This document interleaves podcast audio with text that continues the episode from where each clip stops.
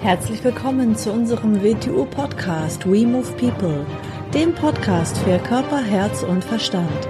Wir sind Alfred Johannes Neudorfer und Rosa Ferrante Banera und in unserem Podcast beschäftigen wir uns mit den Themen persönliche Weiterentwicklung, Gesundheit, Kampfkunst, Philosophie und Menschsein. Herzlich willkommen zu einer neuen Folge unseres WTU-Podcasts. Ich bin mal wieder alleine hier und deshalb habe ich mir überlegt, dass ich heute mal, da mein geliebter Alfred heute nicht hier sein kann, um mit mir gemeinsam eine Podcast-Folge aufzunehmen, dass ich einfach mal von ihm ein oder zwei Artikel vorlesen werde. Und ich habe da einen rausgesucht, der ist unveröffentlicht, den gibt es noch nirgendwo und der ist jetzt exklusiv für dich als Podcast-Hörer. Und den werde ich zuerst einmal vorlesen. Und dann habe ich mir noch einen zweiten Artikel rausgesucht aus dem Jahre 2016. Und das ist einer meiner Lieblingsartikel. Die sind alle wunderbar, die sind alle ganz toll. Aber natürlich gibt es den einen oder anderen, den man ähm, super, super gut findet. Und welcher das ist, das verrate ich dir nachher auf der Hälfte dieses Podcasts. Okay, also der erste Artikel heißt Aufmerksamkeit, Angemessenheit und Aufrichtigkeit im Handeln, die Messlatte des Charakters. Im heutigen Artikel will ich mich mit drei Begriffen beschäftigen, die unabdingbar mit der harmonischen Entfaltung eines Menschen verbunden sind. Es sind die Aufmerksamkeit, die Angemessenheit, die Aufrichtigkeit. Fragt man einen Menschen, so werden die meisten natürlich behaupten, dass sie im Großen und Ganzen aufmerksam, angemessen und aufrichtig sind. Beginnt man dann zu hinterfragen, was ist Aufmerksamkeit? Was ist Angemessenheit? Was ist Aufrichtigkeit? Ja, dann kommen, wenn überhaupt etwas kommt, allgemein Floskeln oder nichtssagende Aussagen. Die Menschen schreiben sich also etwas zu, über das sie in Wirklichkeit sich noch nie Gedanken gemacht haben. Es gibt nichts Schlimmeres, als wenn man glaubt, schon etwas zu wissen, obwohl man keine Ahnung hat. Ich will mich nun zuerst mit diesen drei Begriffen beschäftigen. Danach will ich kurz darauf eingehen, welche Konsequenz sie für unsere Bewusstseinsentwicklung haben. Was ist Aufmerksamkeit? Aufmerksamkeit ist zuallererst ein Präsent und Anwesendsein. Aufmerksamkeit ist aber auch der Umgang mit etwas. Wir nennen sie dann Achtsamkeit. Aufmerksamkeit ist aber auch eine Nahrung, die wir alle brauchen, wie Essen, Wasser und Sauerstoff. Von der Qualität der Aufmerksamkeit, aus der wir unsere Eindrücke speisen, hängt der Zustand unseres mentalen und emotionalen Gesamtzustandes ab. Aufmerksamkeit ist jedoch auch eine Energie, die allem innewohnt die es zu dem macht, was es ist oder zu sein scheint. Ein Verständnis von Aufmerksamkeit und seinen Wechselwirkungen ist die Basis von allem anderen. Solange man nicht die Auswirkungen einer Fehlernährung in Bezug auf Aufmerksamkeit versteht, ist alles andere sinnlos. Dann ist man nur ein passiver Konsument des Lebens und den Gezeiten des Kollektivs und dem Willen anderer unterworfen und ausgeliefert. Man wird es dann natürlich ganz anders beschreiben. Schicksal, Glück, Unglück, Bestimmung, Interesse, Abneigung und so weiter. Was ist nun Angemessenheit? Angemessenheit ist ein Gleichgewicht in seinem Verhalten zu haben. Es ist eine Ausgewogenheit im Geben und Nehmen. Es ist das Nicht-Ausnützen von Schwächen, es ist das Verzichten auf Wucher und unangebrachten Gewinn. Es ist ein Bedenken der Folgen einer Handlung. Es ist ein Zurückhalten von Urteilen, bis man genügend verifizierte Informationen über die Gesamtsituation hat. Es ist ein Kennen der eigenen mentalen und emotionalen Beweggründe, die uns gern Entschuldigung für unsere Handlungen liefern, die jedoch alles verzerren. Angemessenheit ist auch nicht immer nur lieb sein. Eine Frechheit oder eine Unverschämtheit oder eine sonstige Handlung braucht oft auch eine angemessene Reaktion, sonst verursache ich Folgen für mich und andere, die alles andere als angemessen sind. Angemessenheit hat oft auch damit zu tun, den eigenen Vorteil zu beschränken oder auf ihn zu verzichten.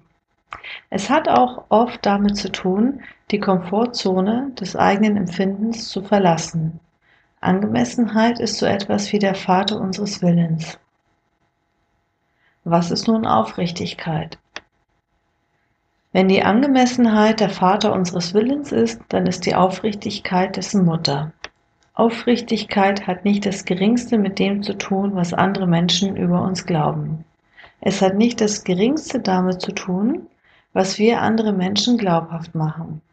Es hat nicht einmal etwas damit zu tun, was wir in unseren eigenen verzerrten mentalen und emotionalen Selbstempfinden für richtig halten. Es hat damit zu tun, wie es objektiv wirklich ist. Es hat damit zu tun, wie wir es wahrnehmen könnten, wenn wir nicht uns selbst und andere belügen würden, weil wir das als angenehmer und bequemer empfinden. Wie verifiziert ist all das, was wir weiter erzählen oder zu glauben wissen oder zu wissen glauben? Wie genau entspricht das, was wir von uns geben, den Tatsachen oder entspricht es doch mehr unseren momentanen emotionalen Zuständen und Erwartungen oder nicht erfüllten Erwartungen?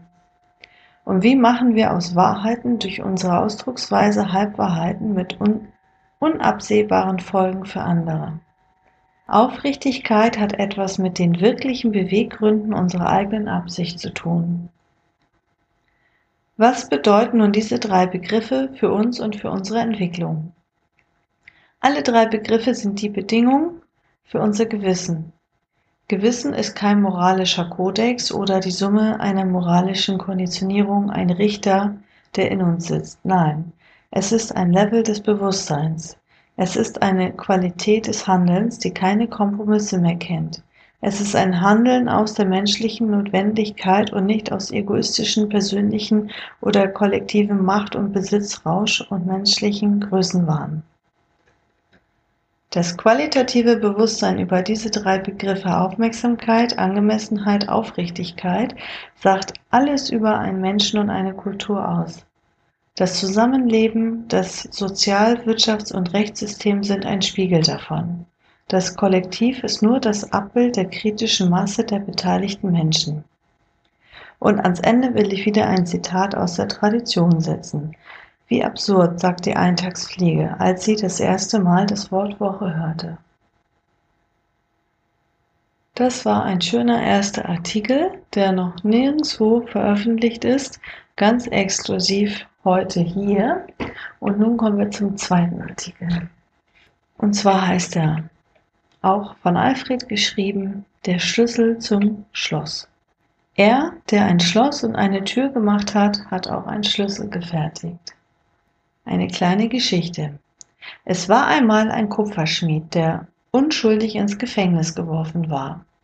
Tag für Tag betete er auf seinen Gebetsteppich, den seine Frau für ihn entworfen und geknüpft hatte. Nach einiger Zeit rief er die Wachen zu sich und sagte Ich bin ein Kupferschmied, wie ihr wisst. Mir geht es schlecht, und weil ich weiß, dass ihr sehr schlecht bezahlt seid, möchte ich euch einen Vorschlag machen. Ihr besorgt mir Werkzeug und Material und ich fertige dann kleine Dinge des täglichen Gebrauchs, Töpfe, Teller und Pfannen. Ihr verkauft sie auf dem Bazar und wir teilen uns den Gewinn. Die Wachen waren einverstanden und einige Zeit lang florierte das Geschäft zu beiderseitigen Zufriedenheit. An einem Morgen wollten die Wachen dem Schmied wie immer das Frühstück bringen und fanden die Zellentür offen. Der Kupferschmied war verschwunden. Ein Jahr später stellte sich die Unschuld des Schmiedes heraus und er konnte aus seinem Versteck hervorkommen. Der Mann, der ihn seinerzeit ins Gefängnis brachte, fragte ihn, wie der es denn geschafft habe zu fliehen. Der Kupferschmied antwortete, das war alles eine Frage von Muster und vom Muster im Muster. Meine Frau ist eine Teppichweberin. Sie hatte den Mann aufgesucht, der das Schloss zu meiner Zellentür hergestellt hat. Von ihm erhielt sie das Muster, den Plan vom Inneren des Schlosses. Dieses Muster hat sie dann genau in die Stelle des Teppichs eingewebt, auf die ich meinen Kopf fünfmal am Tag zum Beten legte. Ich bin ein Kupferschmied und das Muster wirkte auf mich wie das Innere eines Schlosses. Danach musste ich mir nur noch die Mitarbeiterwachen sichern, die mir sämtliche Materialien zur Verfügung stellen, um einen Schlüssel zu fertigen. Tom Poppe, der Löwe in uns allen. Aus dieser Geschichte oder Analogie können wir folgende Erkenntnisse ziehen. Ein Entkommen aus dem Gefängnis ist nur möglich, wenn man erstens realisiert, dass man im Gefängnis steckt, zweitens die klare, unerschütterliche Entscheidung trifft zu entkommen, drittens, wenn man kompetente Hilfe von außen erhält. Was könnte nun das Türschloss sein, das uns den Weg versperrt? Nehmen wir einmal an, es sind unsere kulturellen, kollektiven und persönlichen Konditionierungen, die die Grenzen unserer Wahrnehmungen und unseres Erlebens bilden und mit denen wir uns zum Teil auch noch identifizieren. Was wären dann die Werte? Es sind unsere Mitmenschen, die uns aus unserer Beschränktheit ihren Nutzen ziehen und kein Interesse an einer Veränderung haben, ob das nun bewusste oder unbewusste Folgen ihrer eigenen Gefangenschaft, Besitz und Machtgier ist. Was ist der Schlüssel? Das bewusste Erkennen und Auflösen aller konditionierten Muster, die unsere Wahrnehmung und Empfinden beschränken. Von diesem Moment an sind wir ihnen nicht mehr ausgeliefert, sondern können diese Muster aktiv einsetzen, solange es notwendig ist. Was ist nun mit alten Plänen von Schlössern, den Überlieferungen der Traditionen? Was ist mit Plänen aus anderen Kulturen und anderen Zeiten? Helfen diese uns noch? Eigentlich beantwortete sich die Frage, wie jede Frage, wenn man bereit für die Antwort ist, von selbst. Nein. Schlosspläne, die dazu entwickelt wurden, um einen Schlüssel in China vor 300 Jahren oder in der Türkei vor 1000 Jahren zu erzeugen, helfen uns nicht bei den heutigen modernen Schlössern. Ganz im Gegenteil, es gibt den Wächtern die Möglichkeit, uns länger nutzbar zu halten. Ein oft gehandhabtes Vermischen von Bauplänen kann nur in die Verwirrung und zu funktionsunfähigen Schlüsseln führen. Es ist bestenfalls eine Art Beschäftigungstherapie, das Denken wie in einem Krämerladen, das in so vielen Menschen dominiert und ihren Erwartungen, also Konditionierungen, mit denen sie sich identifizieren, entgegenkommt. Und wir müssen auch realisieren, obwohl sich gewisse Schlösser ähnlich sind, so doch jeder Mensch sein eigenes Schloss und sein eigener Schlüssel ist. Aus diesem Grund kann es auch keine kollektive Anleitung geben. Was sind nun die Werkzeuge, mit denen wir arbeiten, um uns von all diesen fremden Reizreaktionskonditionierungen auf allen Ebenen zu befreien, aber gleichzeitig in den Beschränkungen, kollektiven Konditionierungen, konditionierten Mustern unserer Alltagswelt handlungsfähig bleiben. Bei uns im WTU Wing Chun sind es all jene Tätigkeiten in den verschiedenen Bereichen für das Bewegungszentrum, die Schule des Augenblicks, das Gefühlszentrum, Weg mit Herz, das Denkzentrum Wissenschaft der Bewusstheit. In den drei Kreisen des Wing Chun Universe, dem WTU Wing Chun, dem WTU Filelu und dem Filelu Secret Circle, welche speziell für das 21. Jahrhundert entwickelt und adaptiert wurden. Wir harmonisieren damit die sieben und zwei Qualitäten Dadurch können wir die drei Bewegungsprinzipien und vier Wechselwirkungen studieren und es beginnen sich die Funktionen der zwei Handlungskonzepte zu erschließen. Denn eines steht sicher fest, von unserem Potenzial sind wir nicht automatisierte in Klammern (konditionierte) biologische Objekte im Raum, sondern wahrnehmende, empfindende Prozesse, also Wesen in der Raumzeit. Salve ja, wenn du dich interessierst für mehr WTO-Artikel, kann ich dir wärmstens an Herz legen unseres, unser erstes WTO-Buch Gedankenfragmente und den Link zu dem WTO-Shop, wo du das finden kannst, ähm, packe ich nochmal in die Beschreibung rein. Wenn du eine Frage hast, melde dich gerne und du hörst uns bald wieder. Ciao!